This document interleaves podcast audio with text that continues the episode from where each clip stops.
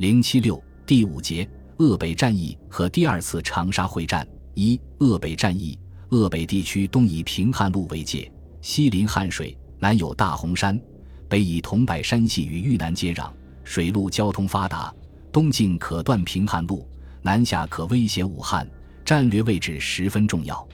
武汉会战结束以来，中方第五战区部队一直控制着鄂北之桐柏与大洪山地区，对武汉日军构成严重威胁。日军曾多次向该地区发动攻击，但均无成效。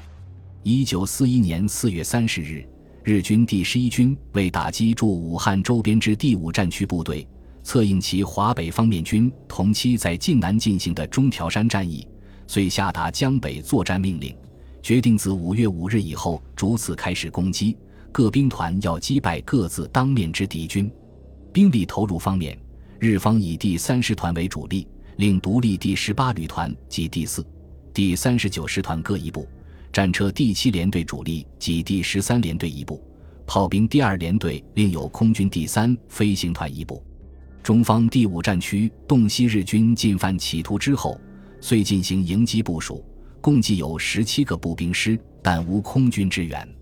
日军先以第三师团一部向信阳以北地区进行佯攻，随后，日军第三师团主力自五月五日起开始在鄂北英山、马平岗。随县一带向盐子河、高城等地发动攻击，中方第五战区第二十二集团军逐次抵抗，并向西北方向后撤。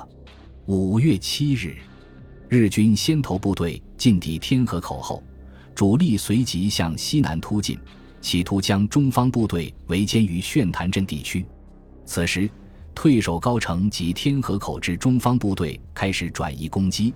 并于十日攻克资山、唐县镇、炫潭镇地区之中方部队已迅速向枣阳转移。十三日，日军第三师团继续在枣阳方面追击中方部队，并于十四日攻陷兴隆集，十五日攻陷枣阳。然而，中方部队于当日午夜发动反击，一举将枣阳夺回，日军则被迫转移。十七日。转移之日军在枣阳西南约三十公里处的小板桥遭遇中方第二十二集团军之一部，双方发生激战，互有损伤。随后日军折返，中方部队展开追击，于二十二日恢复原有态势。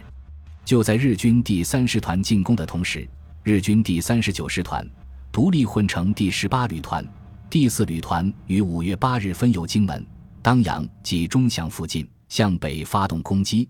企图策应第三师团作战，日军各部一度攻抵仙居与远安附近，随即为中方部队击退。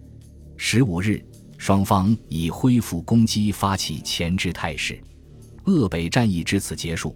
日军在付出近五百人伤亡的代价之后，对中条山会战没有起到直接的策应目标。